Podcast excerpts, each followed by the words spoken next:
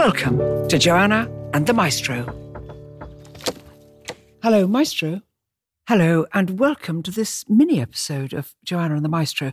Because, Maestro, the gracious thing about doing this program is that people write in and make comments and actually ask us questions.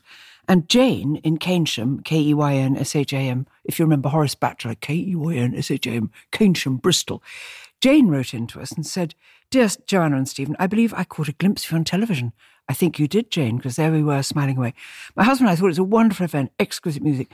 I'd love to know what the maestro thought of the music. What did you think, Stevie? Because we had the most thrilling thing of two hours of music before the great ceremony even started. It was absolutely stunning. It was the best of the best, the creme de la creme. It had elements of previous coronations, but there was a, a very definite new identity, which obviously suits the king and the queen, and also the people advising them on music and so on. I mean, I've got the program in my hand. that rare copy that everybody in the broadcasters was dying to get a, a hand on when we came out. Yes. It's a little Bible of the great and the good in terms of music. So the music covered a vast amount of different repertoire.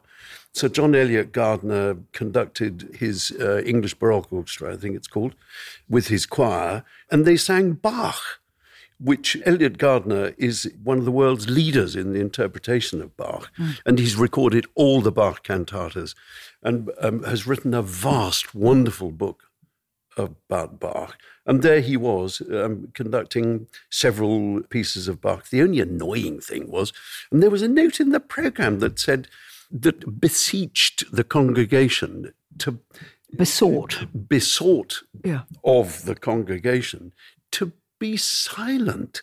Or we didn't see keep... that, Stevie. We didn't see that because we were so anxious, waving and coo-hooing, just quite quietly. I know. So the marvelous Bach was raising the rafters in the abbey. Yeah. Honestly, a perfect performance done by real specialists.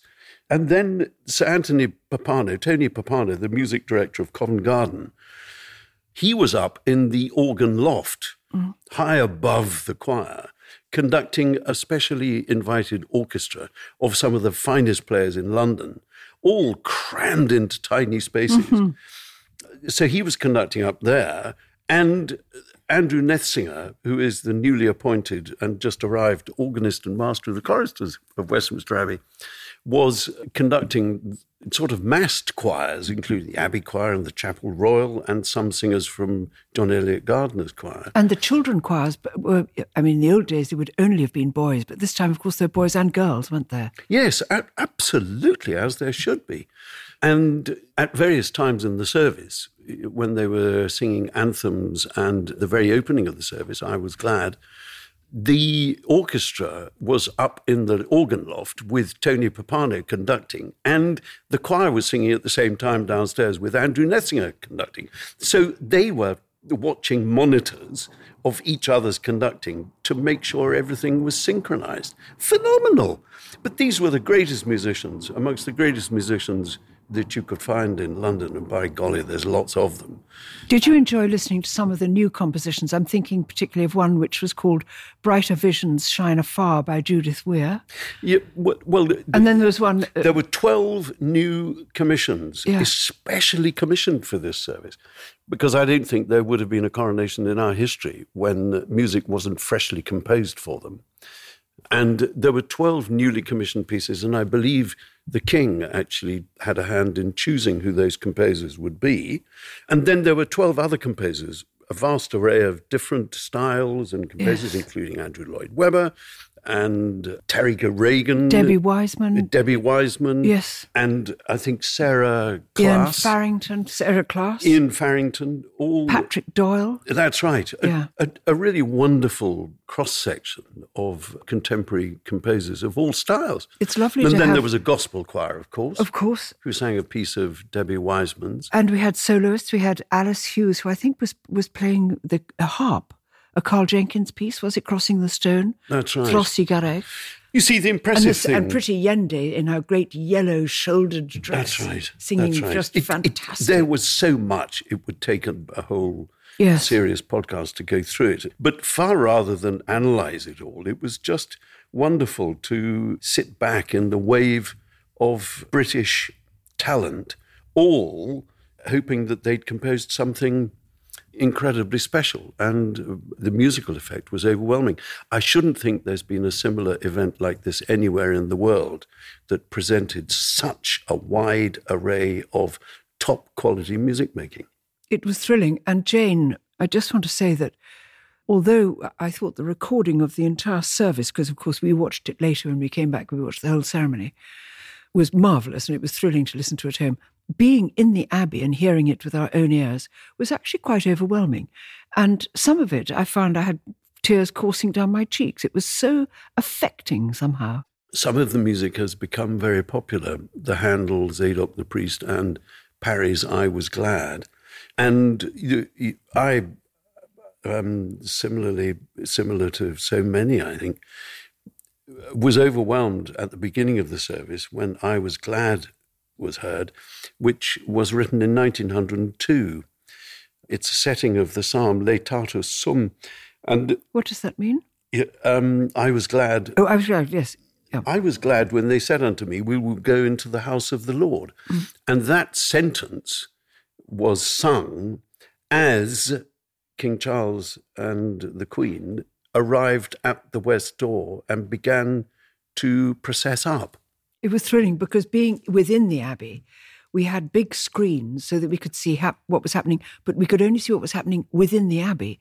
So we didn't know the great c- coach arriving at the outside. You could only see the cameras, and suddenly the, the whole atmosphere changed. Hmm. And I was glad began, and we saw this solemn procession, which was all written out. So in our huge and beautiful orders of service that we had in front of us, we could see exactly who was carrying what and who was there. And the Queen processed in before the King, because of course the King, being the star of the show, as it were, was there, uh, came in, came in last of all. It was absolutely overwhelming, Yes. wasn't it? Apart from the King, who do you think is part of choosing what music is played?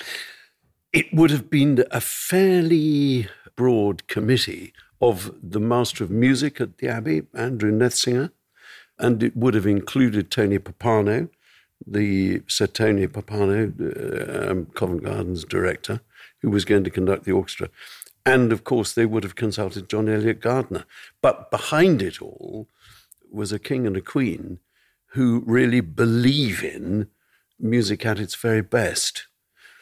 So they would have been involved in all of the choices, the choice of the texts. And I've no doubt at all that the Dean of uh, Westminster Abbey would have been involved so that he could advise on the texts. And the, the composers would have suggested a text, or the committee would have suggested a text, and they would have discussed all that at that level. Do you think that when the King was commissioning music, because Jane asks thematically what was the role of music, was there a theme to it? I would have imagined that it was extremely sacred and solemn, but also celebratory. Yeah, both those things celebration and solemnity, because the coronation involves uh, moments of high solemnity when the king is anointed.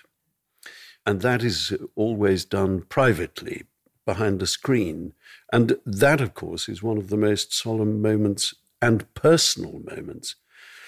There's a seriousness that underlies the whole process of announcing and crown, crowning Say a it king. again. You- Announcing and croining, you said. Yes, I did. I, I, fe- I felt I I knew shall what you try meant. that again.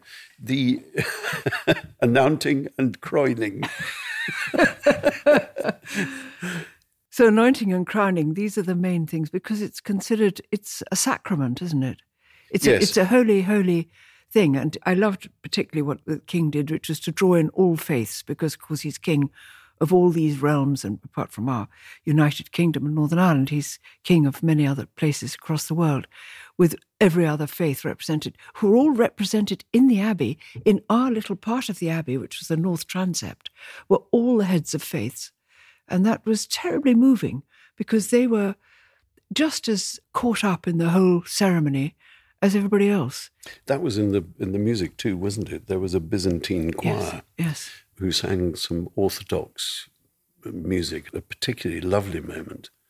So it was very far spread over those two elements of celebration and joy and solemnity. And we sang some hymns, didn't we? We all joined in and sang hymns with our tear-stained hankies waving and voices trembling as we tried as we tried to sing. Luckily, quite often, and it had very clear instructions, Jane, throughout this entire beautiful thing, which said, "All sit, all stand, all sit." All be quiet if you can, and you know at moments. And so we, we all knew exactly what to do. So there was none of this somebody having to tell us. It was written, but we had "Praise my soul, the King of Heaven," which is lovely. Praise him, praise him. These simple very familiar hymn tunes to people who've been brought up in the Christian faith and are as old enough, like we are, to have got to know those songs as they were by heart, because I found I knew all the words as well to all the verses. So it was just lovely when we all raised our voices, not only to shout God save the King, which made your hair stand on end, and my hat literally to fall off. Wouldn't it? That's a lie, it didn't. But I mean, my hair was so up on end. It was thrilling. um, Maestro, I'm going to stop us there because that's the end of our mini broadcast. But this aeroplane has been circling overhead, longing to know when I'm It's free to leave. Oh, okay, fine. Maestro, thank you very much. Pleasure.